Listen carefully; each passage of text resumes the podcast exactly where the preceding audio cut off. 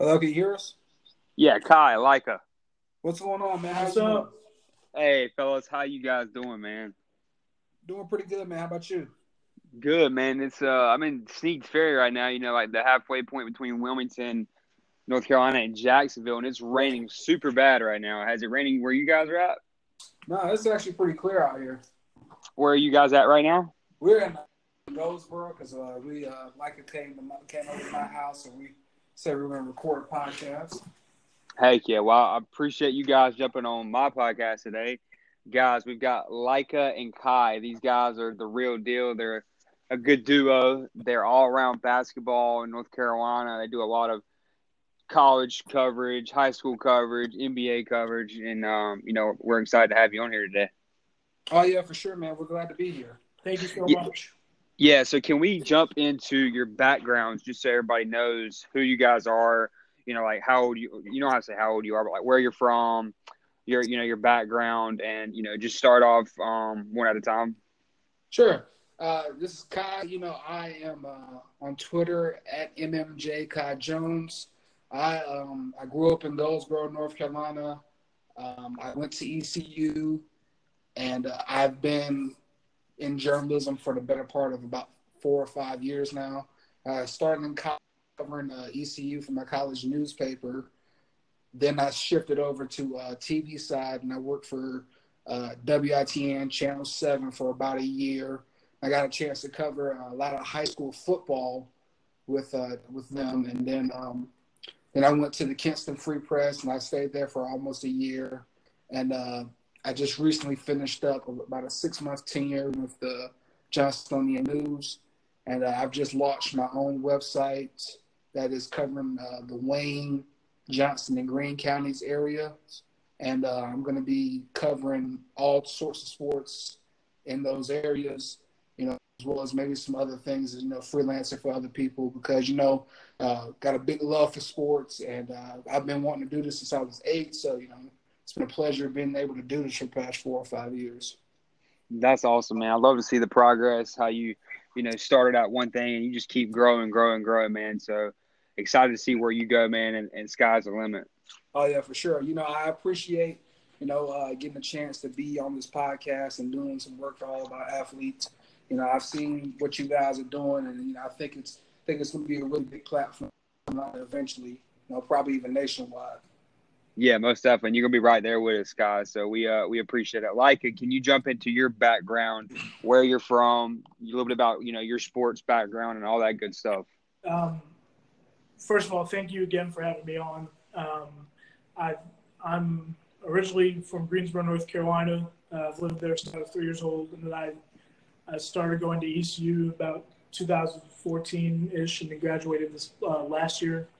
In terms of sports, I've kind of been riding around the same time as Kai, about 5 years-ish, from writing for Fan Sided, for SB Nation, Basketball Society, and now Kai convinced me to start working locally with some newspapers around the area. So I worked with him at the Kinston Free Press last year, and then now I'm working with the Daily Reflector, the Washington Daily News, and some other newspapers around the area covering high school. It's been a really fun experience. Heck yeah. So y'all both met at ECU, is that right? That's correct. Yes. I am a year older than Laika, but he was a guy who I identified who was just really good at sports. He has one of the most popular NBA accounts on Twitter, Strucker Nation. He is, he always just had great. We have always had great chemistry, and you know, finally, I convinced him to come out to write for Prep Sports, and he's one of the really good people, like talking to athletes and kind of getting to know them really well. Yeah, most definitely. I see you guys are getting, like, y'all do photography as well, not just blog writing for newspapers and online websites, but you're getting to photography and videos as well. Is that right? That's correct. Yeah. And that, yeah, we're trying some new things to be a little more versatile with how we're kind of working, but we're just trying to improve ourselves. And I'm actually helping him with his new website, We Dream of Great Sports. It's gonna be pretty impressive what he does, because I know he's only gonna go up. Yeah, most definitely. And I feel like, having that versatility and kind of providing content in different ways is where you really take off in your business. Absolutely. And that can really help you, get to the next level. So I really think that you guys are on the right path. Starting off, you've done great work for All About Athletes so far. I know that when I met y'all I met Laika and Kai this past weekend at the East Coast Invitational Team Camp based out of Jacksonville. And I was impressed. Let's talk about that real quick.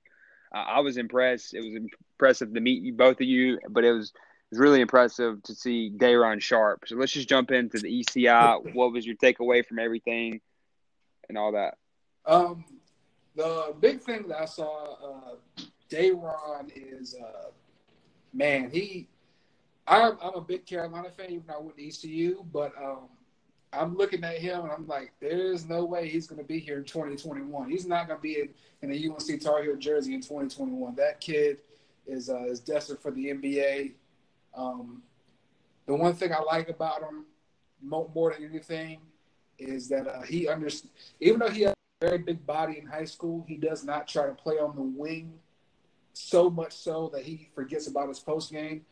It was a 47-43 game going into the championship game for the ECI with Kinston against Dontrez Styles, who was another one of the top 2021 prospects.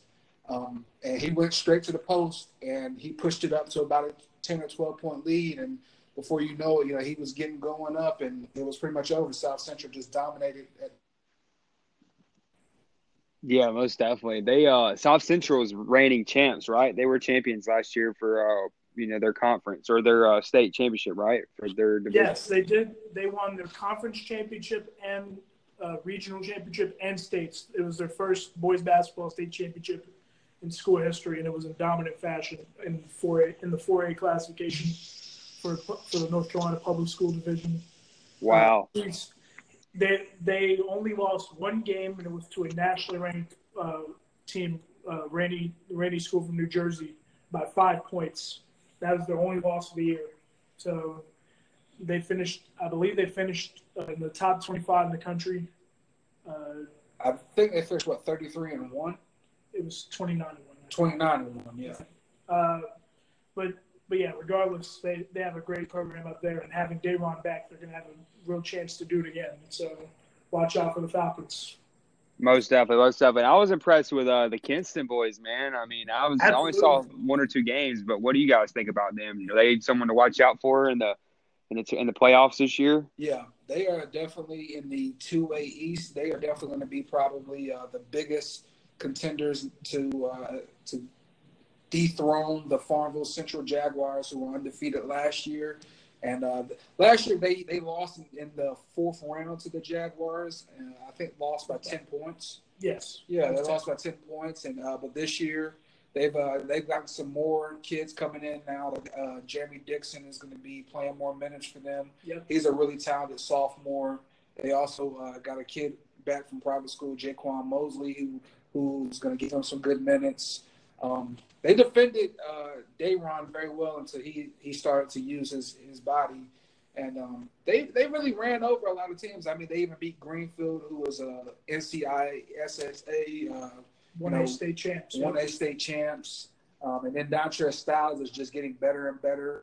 Isaac Parsons, a senior point guard. He's phenomenal. He's grown so much over the past year. Because I remember watching him last year. And he's always had good control of the offense, but I think this year he finally he's learned how the difference. Yeah, they really get his own, So yeah, Kinston's definitely going to be. I think they're going to be in the regional final playing against Farmville Central in February. So I guess you can put that as a prediction out for me. So I agree with Kai. Kai and I have both covered Kinston for the last year, pretty much almost. The Vikings are one of the best programs in the state. They will have, as Kai mentioned, two of the top players in North Carolina coming back. But that Farmville Central team is they're ridiculous, and they're going to return the most of their core. Right. But about the ECI, Kinston did have some moments where they didn't play as well, like against West Carteret. But yeah, I mean, but they still played pretty well. They still played well throughout the tournament. Of course. Yeah, Kinston is just one of those teams who's always kind of can play down their competition a little bit because they are Kinston and because they do have so much pedigree and so much. They have championship mentality as well. Yeah, that's the one thing. They have to. That's the one thing. They're just going to have to figure out how not to have those letdowns because you could possibly get maybe two seed, and you're playing probably Farmville Central at ECU right down the street. It's going to be probably one of the biggest games in the entire state, as far as attendance wise. So yeah, last year's regionals. When I tell you about North Carolina and how much they love high school basketball. I was at ECU. Kai and I were both at ECU for regional last year. It was packed. I've never seen ECU's basketball gym packed like that ever. Really? For any sporting event. Wow. That's impressive. For high school basketball. Right. That's big. So, if I'm not mistaken, when Brandon Ingram went to Kinston, the same Kinston team we're talking about, and he won all 4 straight years state championship. Is that right? That's correct. That's Brandon Ingram is just he also had a really good collecting class. I mean, collective talent around him though. So Brandon Ingram, he did a lot, but I think if I've been told correctly, because I think I was still in college when he was winning, but if I've been told correctly, the first couple of years he was kind of more of a distributor, and then kind of in the end he finally took off and became a great scorer and was the catalyst of those last 2 titles. Absolutely. Definitely agree with that.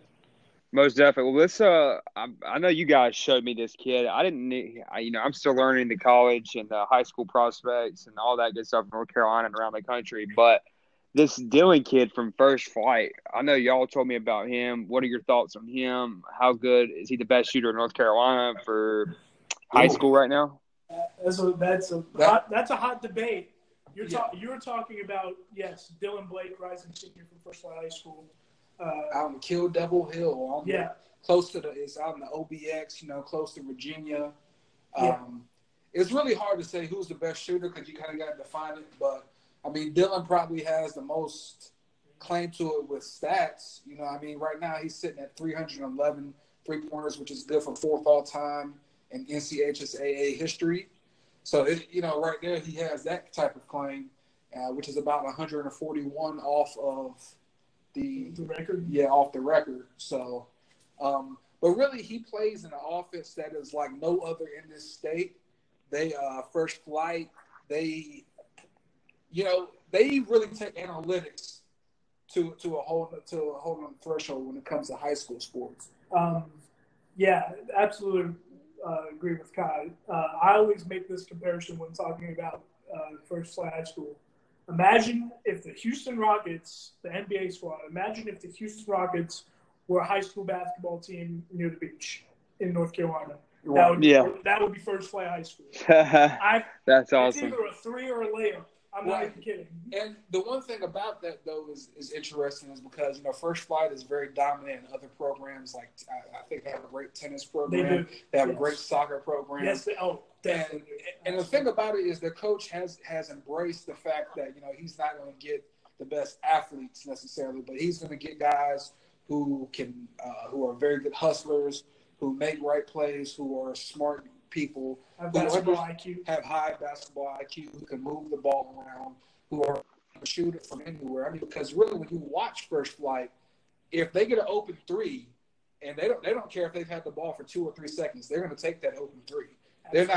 They're not going to wait around and try to find a better shot. They're just going to put it up and then get back on defense if it misses. They have no problem with the fact of, hey, we might shoot 40% from the field, but he's going to put up 100 shots in this game, so we've made 40 buckets.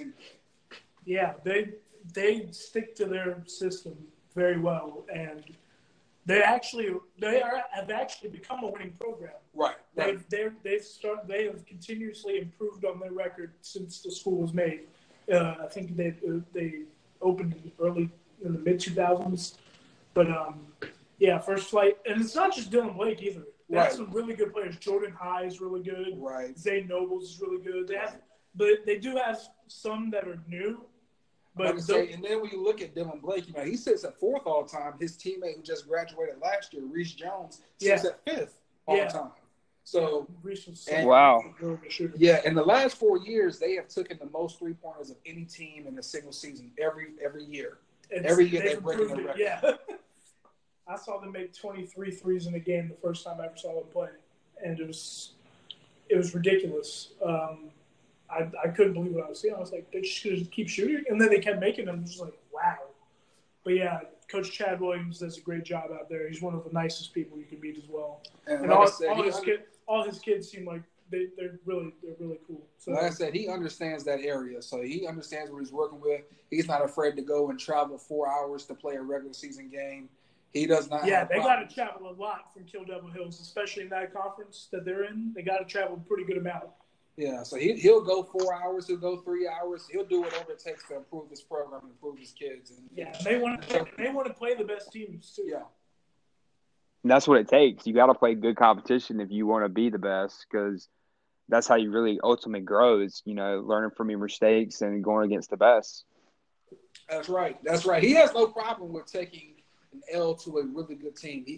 They lost to Kinston this weekend. You know, he's fine with the fact they lost because the one thing it does is it shows you, you know, what you need to improve and what you need to work on.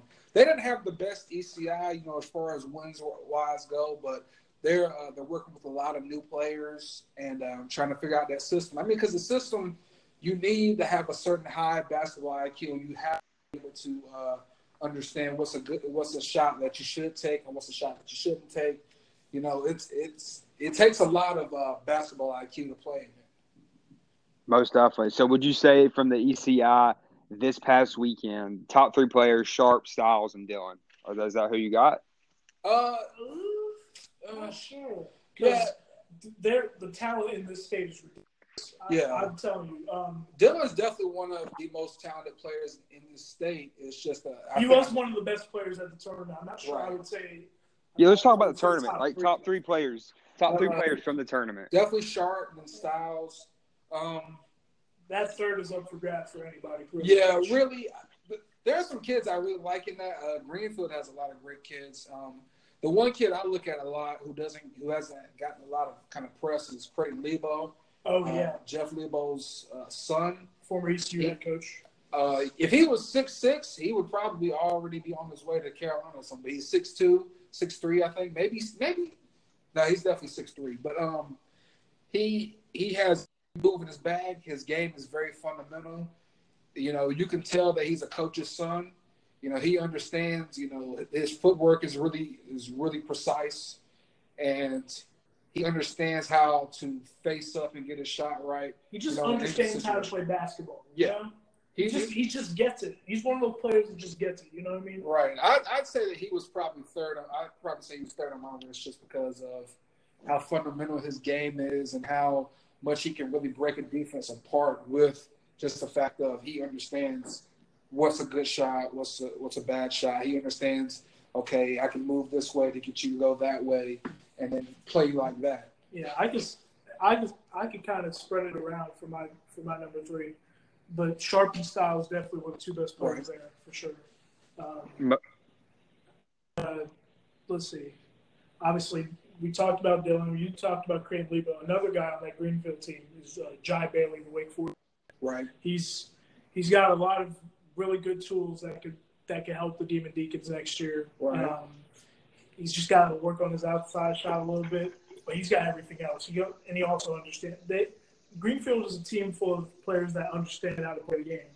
And they're state champions. They understand how to win as well. And they have all but one player coming back.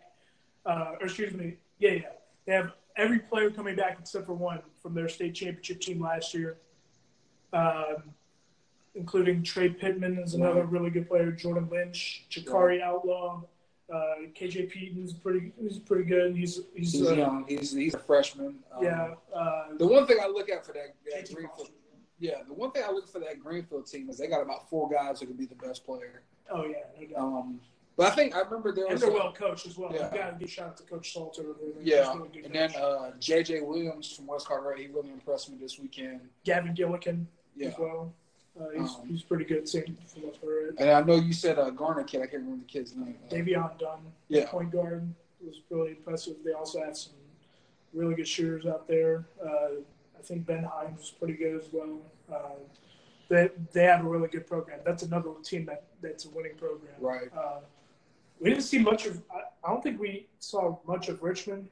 No, we didn't see much of Richmond. But they're a really good team. Yeah, they're a really good team. They playing the post surprisingly. When you look at Richmond's another team who used to kind of be like First Flight. In the fact that they used to put up a lot of threes.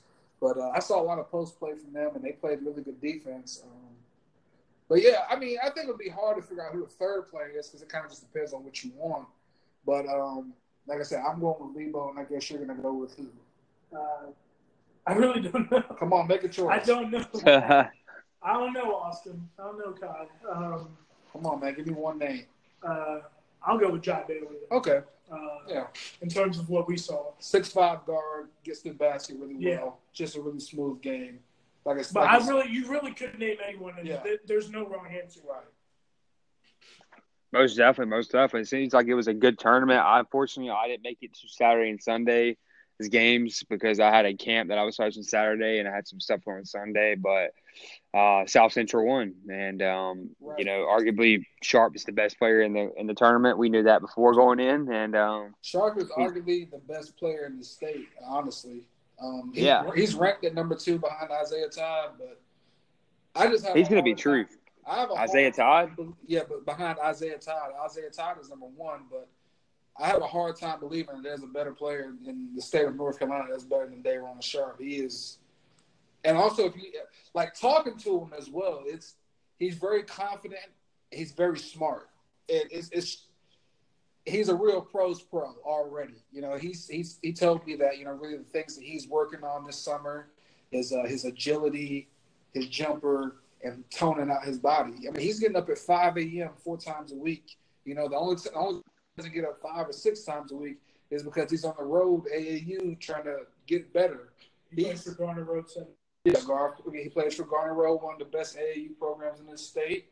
And he's on the circuit every weekend getting better, seeing competition, not being afraid of competition, dominating competition, and improving his body. He wants to play against the best. Yeah.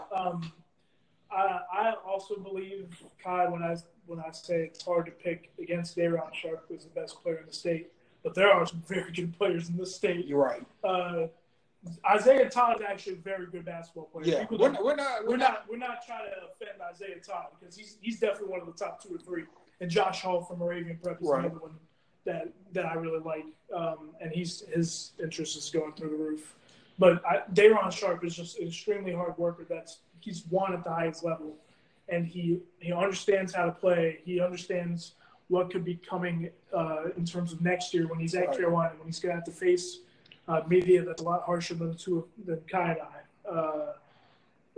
He's a joy to watch, and he knows how to ignite big thing for his team. But it's going to be fun watching him play this year for sure. Most definitely. Yeah, I'm looking forward to watching him too. So that being said, I mean, who do you think is the best player in high school right now? Is it Isaiah Todd? Is it Sharp? Who's the number 1 player in North Carolina? Who's the number 1 player overall in the country for high school basketball? Like I said, I can't really speak for because I don't pay attention as much to the country because I honestly. You don't get a chance to see these kids up close and personal, so you don't like to kind of say it without – because, you look at a mixtape, and it's really easy to say, oh, okay, this kid is really good. I mean, because it's just all highlights, but the big thing is watching guys for 15, 20 minutes. You're watching them, how they perform, how they act, how they their demeanors or whatever. And that's the thing I like a lot about Sharp, which is the reason I said he's the best player in the state, because I haven't seen Todd enough up close and personal. But from what I've seen, I like Day'Ron just because of how hard he works, and he's a guy who understands how he. When you look at him, he's a guy who does not run from challenge. He wants to be challenged. He wants to compete. He wants to be the best player he can possibly be. He wants to be a good student. He's just a guy who wants it and who understands winning and what it takes to win. I think he's ranked top 20 in the country, and there's a reason he's ranked that high. You know, so I think any kid who is listening, you ought to watch how Day'Ron moves, or just watch how guys like that move, because there's a reason why these guys are where they are. I agree with what you guys just said. Another North Carolina player I forgot to mention was Jaden Springer from IMG Academy. He's pretty good. He's actually really good.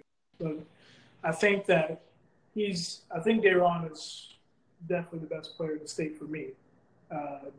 In terms of the country, I'm the same way. I haven't really seen a lot from outside of North Carolina. Well, actually, never mind. I guess Virginia has that kid going to Duke. I think his name is Jared Roach off the top of my head. But he's actually the real deal. Duke commit, and there's plenty of good talent in the country, but with a lot of bias, it's hard to pick a better state than North Carolina for high school basketball. That's true. Most definitely. So, who do you think is gonna be the best team in the state? I know each state has its regions, 1A, 2A, 3A, 4A. Who's the best team in the state that everybody should watch out for?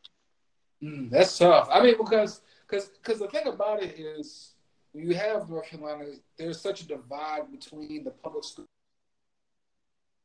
and the private schools. There's a big debate about how private schools are able to do things that public schools can't do. I'm not sure if I'm allowed to mention that. But. Right. The big thing I see, though, is really it just all depends on classification and how you rank a team. I mean, is it just who has the most talent? Because it's, on paper, my actual school that I went to last year, they went to the state championship game in the NCISAA 2-way state playoffs, and they beat Isaiah Todd. So on paper, they shouldn't beat Isaiah Todd because they don't have any players who are ranked as high as Isaiah Todd. So I don't think they have any players in terms of size. I don't think they have anyone. Yeah, I was about to say I don't think they have anyone as tall as him. So you would think, hey, they're supposed to win. But think about, trying to figure out teams, who's the best team is trying to figure out also, who, you got to see how teams play together first, though. You got to – because, you could just throw a whole bunch of talent and then it doesn't work. Now, normally in high school, if you throw a whole bunch of talent together, unless they legit just hate each other, they're normally go at least pretty far. So, I think it's going to be really hard to figure out who the best team is in the state. Right now in the summer, but you got to look at Moravian Prep for the type of talent they put together. That team is going to be so ridiculous next year. I recommend it to you, Austin. Moravian Prep. They have Josh Hall. Right, Josh Hall. They've had a lot of really good prospects graduate from there and get to play in Division I programs. Someone like Caleb Burgess, who's someone from my area, the Triad, is going to Hofstra. But I think a former South Central player, Luke Davis, is going to go there as well. And plenty of others. But, Javarzi Belton, their big man, is going to see his recruitment go through the roof. Moravian Prep, for sure. Another one, obviously, South Central, Farmers Central, and Kinston are three from our area that are going to be really good. You should expect good things from them. In terms of other private schools, Carmel Christian's still gonna be great. It's gonna be tough, but they had a very good season this past year. They won the private school 3A state title. It was an epic playoff run. Greenfield is gonna be. Yes. There'll be another team that's gonna be really good. Greensboro Day Greensboro Day. Greensboro Day, in my opinion, is the standard right now, at least for right now. Right. I believe they've been to 7 straight state titles in 3A. Right. And because they also have the new 4A classification for private school. But they've played in 7 straight state title games, and they've won, I believe, 4 or 5 of those, and they've won 3 straight. Yeah. This last 3 years. So you should expect everything. You should expect good from a Freddie Johnson coach team. Right. Another school that can make a lot of noise in private schools is Cannon. Mm-hmm. Cannon hosted an NCISAA live event, the second session, and they have three really good sophomores. DJ Nix, who was hurt, couldn't play, but he's got a lot of potential. Christian Reeves, 7-footer rising sophomore, who also has a lot of potential, and their star that could be something really big is Jaden Bradley, their point guard. He's as advertised. He's a very good basketball player. He's starting to pick up a lot of Division I offers. So Cannon can make a lot of noise, and there are plenty of really good schools out there as well. So I mean, North Carolina is going to be buzzing with high school basketball fever. Right. Also Millbrook as well. We've got Millbrook as well. I mean, the thing I see from the public schools is 4A and 2A is going to be very interesting as far as, like, the top 2 teams are probably going to be. It's going to be fun. Yeah. Most of those classifications. I think the 1A and 3A are still pretty open. Oh, well, yeah. It's Southwest Guilford, the state champs in 3A. They've lost a lot, but I had a lot of fun following that team from afar. Right. Because they had. I'm about to say that 1A, of course, is always going to have a charter school or someone in there. Yeah, 1A. Yeah, 1A came down to two private schools. Yes, I think Henderson Collegiate was private. Either way, I still love Henderson Collegiate is going to be very good next year. So that's why a lot of people they can't find people to play them because they're going to be so good. Yeah, they did lose to a great Bishop McGinnis team. Yeah, by Coach Thompson out there. He's really they're going to be all right. Always expect good things from that program. But yeah, I love talking about these teams. I know it's still very early. It's still July. We don't really know about who's coming in or out. Right. So a lot of things can change over this next period of time, over this next 2 months ish. Right. So, but the bottom line is high school basketball in this state is top notch, cream of the crop stuff. I say we have the best state for basketball in the country. I mean, you're going to argue, California. We're definitely up there for sure. I was going to say, we're definitely top 5, top 3. Yeah. I mean, look at who we produce. We produce Steph Curry, Michael Jordan. I mean, we produce some pretty good talent. John Wall. See, but the thing is, you can look at those top guys, and there are other states who have a lot of great top guys as well. But the big thing that I like about North Carolina is you can come here and you can probably go to any high school game and you can probably find at least 2 or 3 college players. Every school has some college players on their team. I don't know if that's necessarily true for California or for New York or for some of those big areas like that. But I know in North Carolina, you can go to any gym in the country. You can find someone who's worthy of playing some next level basketball in the high school game. Oh yeah, I agree, fellas. I agree. Well, let's jump into college real quick. I know you said it's hard to rate a player if you don't watch them personally, but anybody you've seen personally, maybe through mixtapes, ESPN highlights, whatever it may be, who's the best player going into college this year? Like incoming freshman, any college? Like is it Cole Anthony? Who's the best player going into college this year? He's a Carolina fan. So I'm going to be biased and say Cole Anthony. Yes. I'm a Duke fan, so yeah. I can't say Cole Anthony. I think he's very humble and he's got a lot of upside. I think he's NBA ready. I don't know. So what do you guys think? You say Cole Anthony? I say Cole Anthony just because I've seen the way he controls the game really well. He has very good floor vision. He can find his teammates. Traditionally, North Carolina has always done well with finding guys in that New York area. I personally just think that that he, I believe also too, he's a son of an NBA player. That always bodes well, especially he's the son of former NBA player Greg Anthony. Yeah, Greg Anthony. I mean, there's nothing better than getting a player whose dad was a role player in the NBA, because it normally turns out that they're normally better than their dad. I mean, you can look at what Steph Curry, Kobe Bryant. I mean, so yeah, I like that. And then also when you look at the fact that I saw him working out the other day with Carmelo Anthony, and Carmelo is obviously one of the greatest scorers in the NBA history. And I think Cole Anthony is he's my pick. No doubt, no doubt. Who do y'all think is going to win it all in the NCAA this year? Is it Duke's got a lot of talent? I think they're the number one recruiting class again. Carolina's going to be good. Kentucky. I mean, you got a lot of good teams. Who's going to win it this year? I really don't know. I'm about to say, yeah, he really don't know. Laika doesn't follow college as much as he does NBA in high school.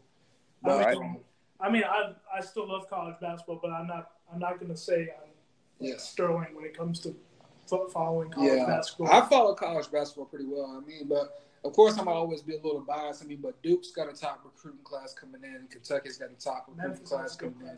Memphis has a really good recruiting class that you're really going to have to watch because they might have the best player in the country next year, James Wiseman. Yeah. He might be. I think as of now, he's the number one pick. But obviously, it's still July.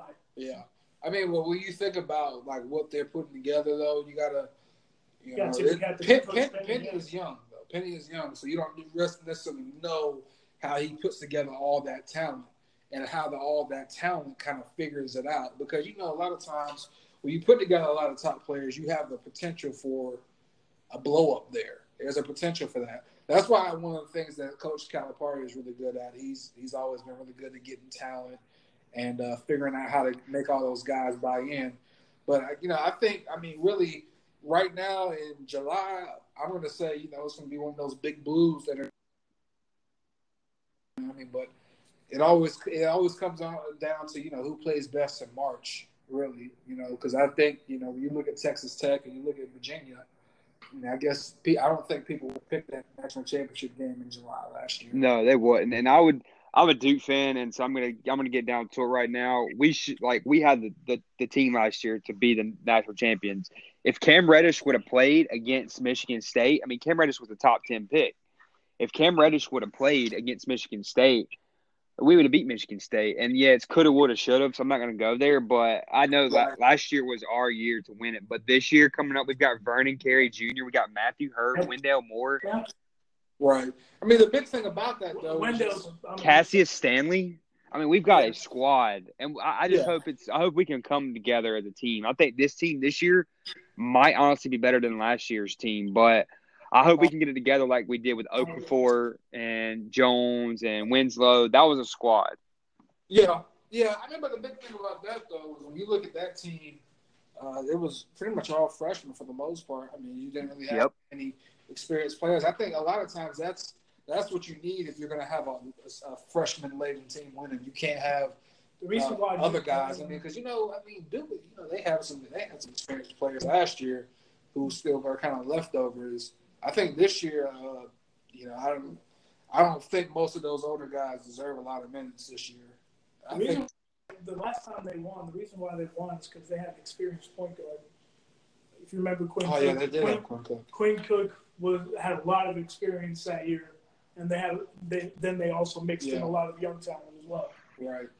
And it was a recipe for success.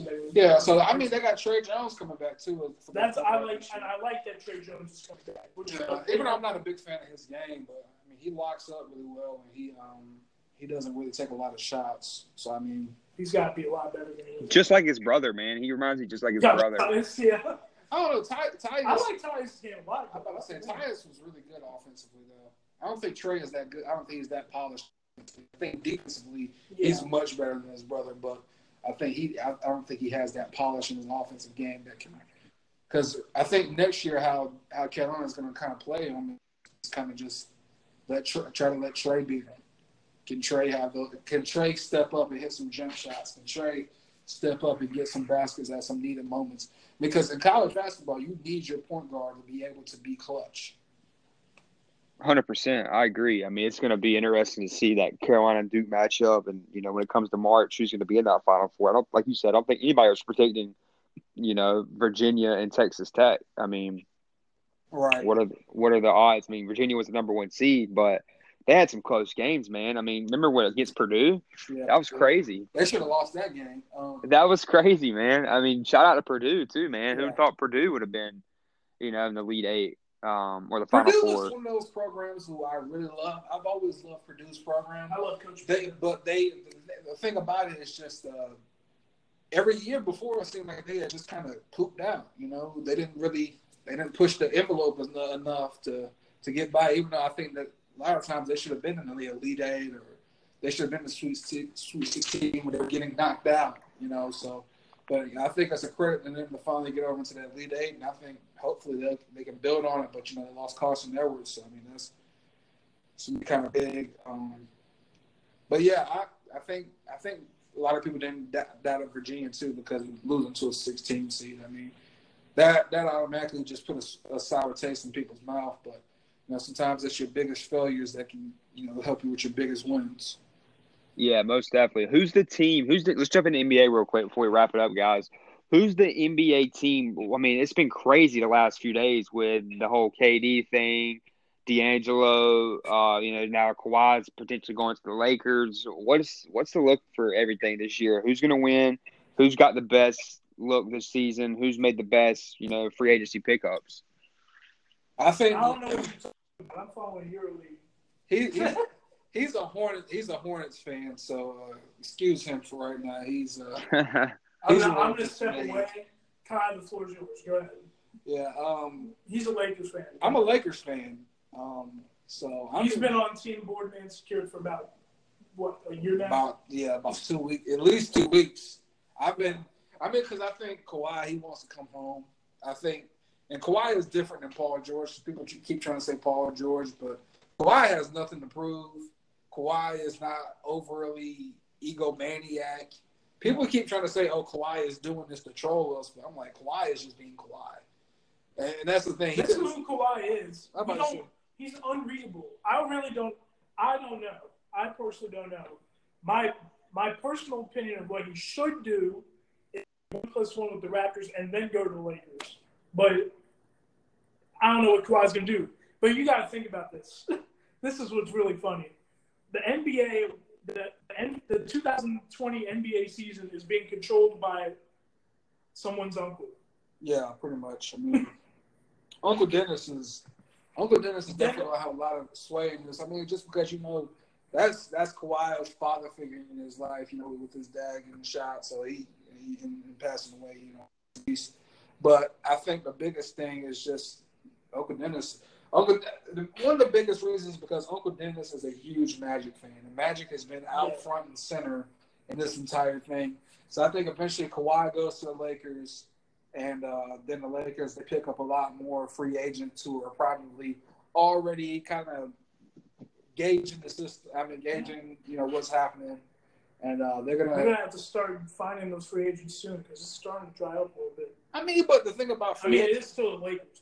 I mean, but the thing about it is you're not going to get that many guys for minimums. I mean, you're going to get a lot of vets who are trying to ring chase. You're going to get a lot of guys who are young, who have no value on the market right now other than, you know, maybe a couple $5-6 million a year, who just say, you know what, I'll take the $2 million, win a ring, and come back again next year. And maybe you guys will, you know, fork up a little bit more money. So I think ultimately, I think the Lakers are going to get it. I mean, just because when you look at it, if you can put together 3 of the top 5 players in the league, you know, people keep on talking about, you know, how Miami in 2010, you know, couldn't get it done. I mean, but really, I mean, they went to the finals and they won 2 games in the finals.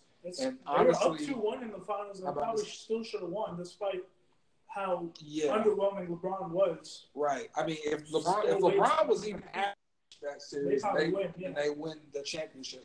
And I don't think you would have a problem with getting Kawhi, Anthony Davis, and LeBron to be average once they get there. Because I think LeBron is really going to be trying to be more of a point guard, more of a facilitator in this situation. So I think eventually the Lakers will probably get it. If Kawhi does happen to go back to Toronto, I think that you'll probably get a Toronto versus LA matchup in the finals. That's the thing. No matter what, LA is still a contender for the championship. No matter what, yeah. This Kawhi signing determines how many teams have a chance to win this year. Yeah, because, most definitely. Because in my opinion, there are multiple teams that could win a title this year. I believe that. Yeah. I mean, but I can understand why you don't. The thing about it is, people talk about like, okay, these guys can win, but here's the thing: this is a wings league. So if you don't have one of the top 3 or 4 wings in this league, then you probably have no chance in winning a championship. Or either, I mean, because really what Golden State built was kind of special because they had the best backcourt in the league while also having one of the top defensive players. But also having one of the top defensive players in the league. Actually, so, defensive front courts. Yeah. Because their first championship, I mean, they had Bogut was very good in that. Yeah, if you have Iguodala and Sean Livingston at his best off the bench. Yeah. That was the start of something. But other than that, you look at that, okay, the Heat, they won their championships. They had LeBron and Spurs and Kawhi. And Ginobili. Yeah. Was good. I mean, and then in 2010, I mean, the Lakers had Kobe. Kobe. And the Mavericks, they had Dirk. You know, he was shooting the ball a lot. They had Dirk and a bunch of players that know how to play the game. Right. A bunch of players they were shooting. Right, exactly. So I mean, I think no matter what in the West, unless Clay gets back, early. You're talking about. I think he has to get back by minimal January. Or January, yeah. I think for them to be that would be 6 months. I'm about to say to be in a playoff contention as well. As be able to get some chemistry back with the group who they're going to have assembled. I think that Clay's got to get back by January.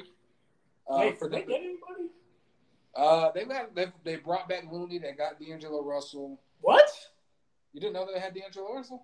I've been off Twitter for like days. You know this? Oh yeah, that's right. I did not know that. I didn't know that. Was it like a sign and trade? Yeah, sign and trade for Durant, okay. And they shipped off Iggy as well. So.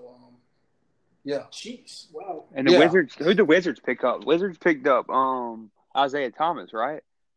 Yeah, Isaiah Thomas. I mean, but think about that is he's just a little barrier over waiting for the John Wall to come back. I think he's just really more of an insurance policy 6-man type of deal. I'm surprised they let Satoransky go. 3 years, $30 million for Satoransky. I'm just saying. Well, yeah, I guess that. I mean, dude, I'm not paying Thomas Satoransky. $5 million, much less $10 million a year. The Bulls were absolutely out of their minds for that. And I think that's one of the great things about what people were saying about the Lakers. They should build depth. $32 million in cap space is literally like 4 players. You're looking at LeBron, Kuz, that second round pick they got, and then 4 players. I mean, that's 8 people. If you get Kawhi and add these minimum vets, you'll probably be able to still get about 8 or 9 players who can play basketball. They just signed Jared Dudley today. Yeah, Jared Dudley. He's pretty good. He's a good veteran. He's a good veteran. He's a veteran minimum. You know, he's gonna do the job. He's tough. They need him to do. Yeah, I like the Daniel signings that they had. That is going to be a very underrated signing, Troy Daniels. Yeah, I mean, I love Troy Daniels. I'm about to say because when you look at it, he's always been a really good shooter. Oh, absolutely. And good shooter everywhere you go. But I mean, when you're playing with the Suns, nobody's going to care about how good you shoot because you're down 45 points at halftime. Right. Well. Yeah. Yeah, so, we're not going to speak about the Suns. The Suns are just ironic. But I think if Kawhi does leave Toronto and goes to the Lakers, I think the Lakers will win. But I think the team that will probably be facing them in the finals will probably be more interesting than anything because you know that is true. Because KD, Brooklyn. Because you have KD. He'll be out. I'm about to say he'll be out until at least the playoffs. That's a good young team, though, man. They got Kyrie, DeAndre. I mean, see, but here's the thing: Kyrie already had a good young team. We've already seen Kyrie with a good young team, a good young core. We've already seen that. Maybe we've already seen him with a good coach. I don't believe that. I don't think the next year is not this year for sure. It's definitely not this year. They gotta definitely wait till Durant gets back. They're a playoff contender. Sure. They're a playoff team. Absolutely. I'm not going to say that. I think the thing about it is if Kawhi is not there, it's going to be on Giannis. People are going to start looking at Giannis. This is the year that Giannis. I'm going to look straight at Philly, too. I'm going to look at Philly, too. Yeah.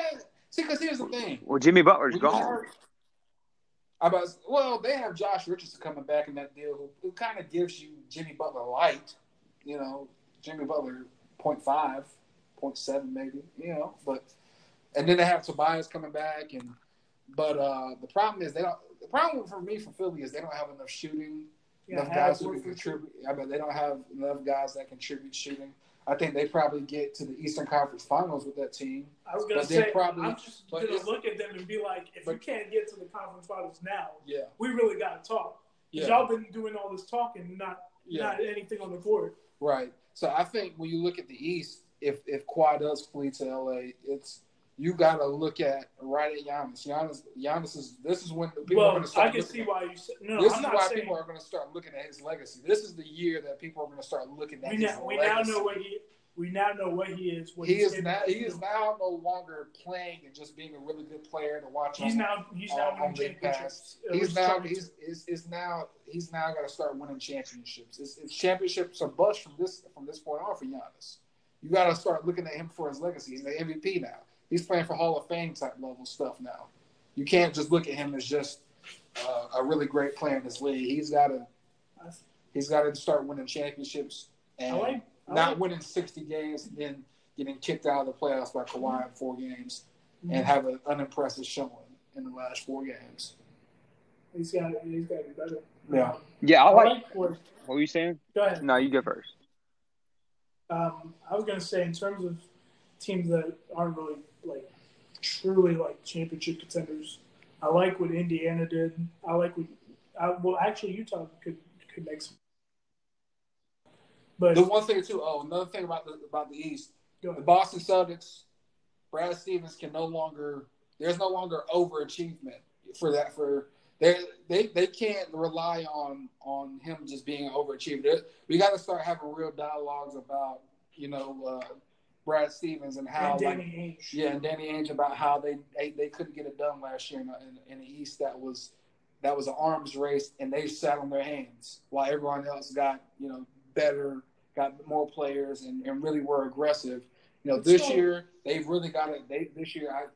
There's no excuses. They have to be able to get to at least the Eastern Conference Finals and probably even go to the Finals for me to really, because otherwise we've just seen. We've celebrated Brad Stevens not for really winning anything, just for being better than we thought he could be. Yeah. As an NBA coach. Right, as an NBA coach. Which I think Brad Stevens is really good in that role. He hasn't exceeded those expectations. I'm about to say, Brad Stevens is really good at overachieving. He's, at Butler, we didn't expect him to even be – back-to-back national title. Yeah, we didn't expect that. So I think a lot of his career has been overachieving. Now I want to see him achieve something. Put a championship on the mark, or at least put a finals record. Run. Get to the finals. Yeah. Well, this is what they got. Their starting five is Gordon Hayward, Kemba Walker, Jason Tatum, Jaylen Brown, and now Cantor. I mean, that's a good little young squad, man. I mean, if you can get Kemba really going hard like he did last year, and then you get Hayward's got to step it up. I mean, I know he's coming off that injury, but if Hayward can step it up, and Tatum can produce like he did his rookie year. You've seen Jaylen Brown had an amazing year last year. You got something really special in the works for the Celtics. Yeah, like I said, I just got to see more than just, hey, we have assets and we have good young players. I need to see them win something. I mean, because going to a Game 7 Finals in a weak East against LeBron, that's not enough for me. I mean, you got to for me to really start. First quarter lead. Yeah, they had a fourth-quarter lead in that game. With their short-handed. Yeah. It's just incredible how bad this year was. Right. So they're a team that I look at. I don't want to hear any more excuses from. You got to put up or shut up.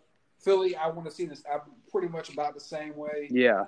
The Bucks. I'm actually more the same way with Philadelphia than Boston. Yeah. That's Right. But I agree with you. I'm just saying. Yeah. Philly's been talking that, you know. Yeah, I mean, but that's kind of what happens when you got two guys who are all-stars. And we haven't talked about Denver. I think Denver's going to be good. It's going to be tougher in the West, obviously, with what the Lakers are going to potentially have. But they're going to be out there. Yeah. I'm not a fan of Denver, but you know, Portland got Ken Basemore and Rodney Hood, which is not pretty good for secondary pieces. Yeah, but I'm not sure how Portland could, if Portland could back up the last year's conference finals appearance with the one this year. That was an aberration, man. And I think honestly, I mean, I think that West was one of the weakest West we've seen in a while. I want to see Damian go somewhere else, man. I want to see Damian on another team. You know. See, that's the problem. Damian's not leaving that Supermax is on the deal. He already got that extension too. I'm about to say, he's got two Supermax contracts. I'm not leaving. He's got 6 years on his contract now. I'm about to say, he's got 6 years left on his deal. By the time he finished that, he's like 32, 33 years old. And I don't think Damian Lillard doesn't look like the type of guy who's going to be leaving that type of stuff. So if he can continue his play until he's about 32, 33 years old, he'll probably sign one more Supermax. And probably, probably retire one of the richest players that's ever come in this league, which would be amazing. He'll be close to $1 billion. I mean, we've got a lot. That's one thing that I'm. You got to see Rudy Gobert's potential Supermax is crazy as well. That's one thing I'm really excited about, to see how high these players can get. Like Giannis, oh my goodness, he's 24 years old. He's due for a Supermax. I'm gonna I see that contract. So. Look at what he's already put together as far as, like, the money he's put together. And then look at that Supermax. And he'll be sitting on $300 million, and he won't even be 30 yet. He can sign three more Supermaxes if he plays really well until he's 35, 36 years old. Yeah. It's going to be crazy. Yeah. Yeah, I'm looking forward to that. Yeah, I enjoy looking at how these players can get to. I mean, because you look at it, Russell Westbrook could sign another Supermax in a few years if he stays up his level of play. James Harden, I think he's got 2 years left on his Supermax. He could sign another Supermax and get right there. I enjoy seeing that type of thing as far as, like, how much these guys are going to be making when you look at, you know, the future and how much they can climb to, because that's generational. To a whole nother level. I mean, it's the highest paying sport. I mean, for like per athlete, you know, football doesn't get paid nearly as much. Baseball doesn't even get paid nothing. You know, boxing gets paid a lot, like in the Mayweather fights. But you got to be the best boxers. But basketball, man, I think basketball. Yeah. If you want to make a lot of money in any professional sport, basketball is the best sport to make money in nowadays. You know, for professionally. I think, but you got to look at it. Basketball is set up to. I mean, they got 15 players, 30 teams. You're looking at, you know, what? The best 400 players. They only play 82 games, 80-something games, though. That's crazy, man. Baseball plays like 160. I know football only plays like, what, 14, maybe 18, depending. And if you play, you're playing 100 games a year, though. That's the thing. Yeah, see, but here's the thing. But when you look at baseball, man, people always talk about baseball, man, because they look at those big 10-year, $330 million. They got club options on some of those. Yeah. I mean, when you look at, okay, I think Bryce Harper just got 13 years, $330 million. That's the richest deal ever. Steph Curry just got like 5 years, $250 million or something like that, or 220 or something. A 5-year Supermax. Yeah, yeah. You look at that, he's going to be making that money in a third of the time that Bryce Harper made his end. And he has a chance to sign another Supermax. So really, his deal could be 10 years, $500 million. You know, when you look at how much service time he puts in. I mean, and plus when you look at baseball players don't get paid normally until they're about 24, 25 at least. I mean, and more people watch basketball than baseball. At the end of the day, it generates more money. Right. Right. I mean, when you're looking at it, 80 games versus 160, I mean, you're going to have a lot more money as far as, like, that you're going to make in that games. But I think that people don't want to watch it as much just because 160 games, man. I mean, I know even when I follow baseball very hardly, I maybe caught 20, 30 games a year just because, I mean, I'd rather watch it on SportsCenter, you know, just see the highlights. keep up with my team. I mean, I got the ESPN app that sends me, you know, whenever the team wins. Because you're not, I mean, you're looking at it. I mean, it doesn't really start to matter until about August, really. I mean, so after the trade deadline. That's what I'm saying. After the trade deadline, which is the end of July. Yeah. So, like, what do you? I mean, you're watching basically 100 games of that mean almost nothing. Yeah. Or unless you like a good old rivalry, like you have to be a true baseball fan to watch baseball all throughout the year. You got to be watching baseball since you were a little kid. Yeah, I wouldn't question your baseball fan either.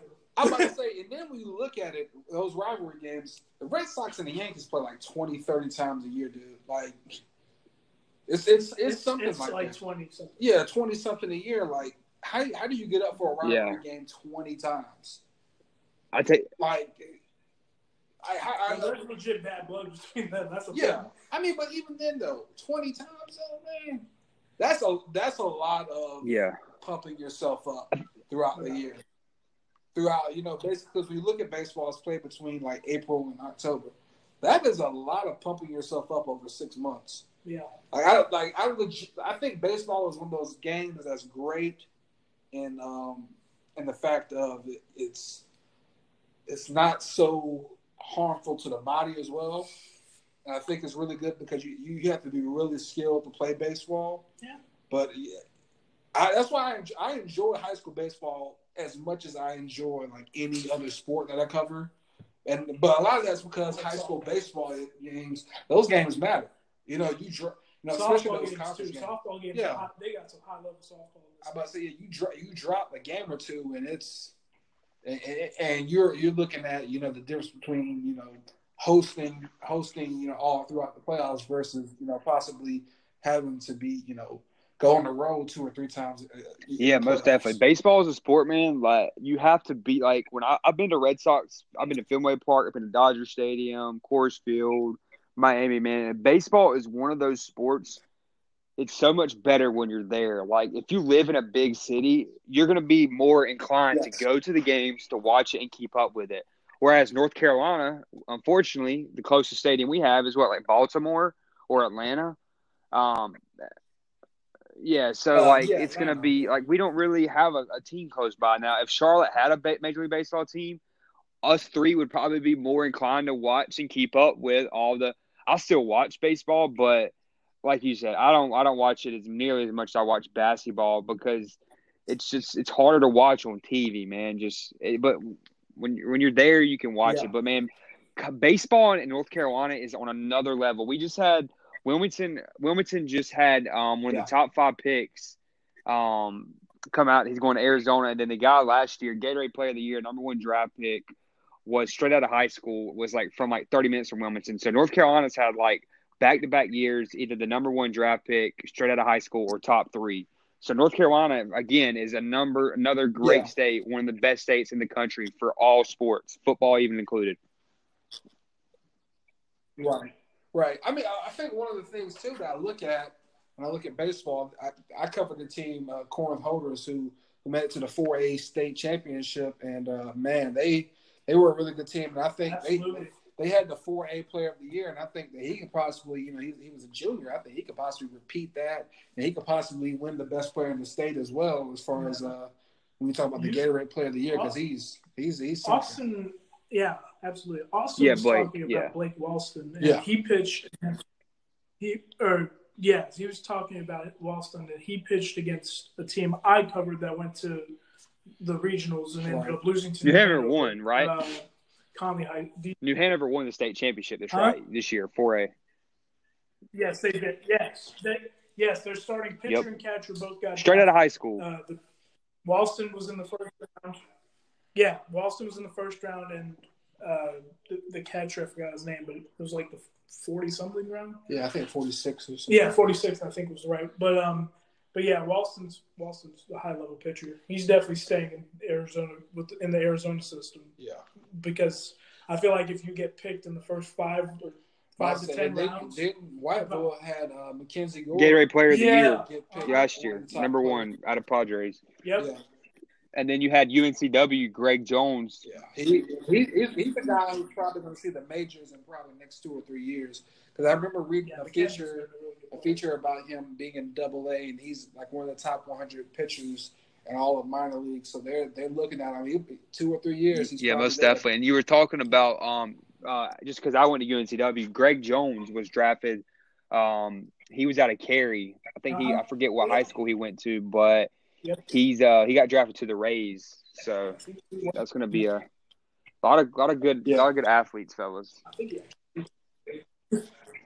Yeah, lots of great athletes. But guys, I think that's it, man. We've been on here a good hour plus, and we've really dived into, I know it flew by, man. I know we jumped into the ECI, we jumped into college basketball, MLB, NBA, and really got to know you, Kai, and you, Laika, better. So, man, it's been a pleasure, fellas. And I'll be sure to put your Twitter handles, your Instagram handles in the description of the podcast. And other than that, man, do y'all have any questions? Nah, man, we're looking forward to work with all of our athletes. We enjoy what you're doing, and we're hoping that we can help in any way that we can.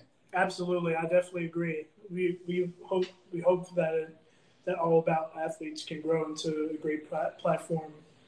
Yeah, most definitely. With your guys' help, y'all are already killing it, crushing it in multiple aspects all around the state, and expanding into the country. So with us three together, man, the sky's the limit, brother.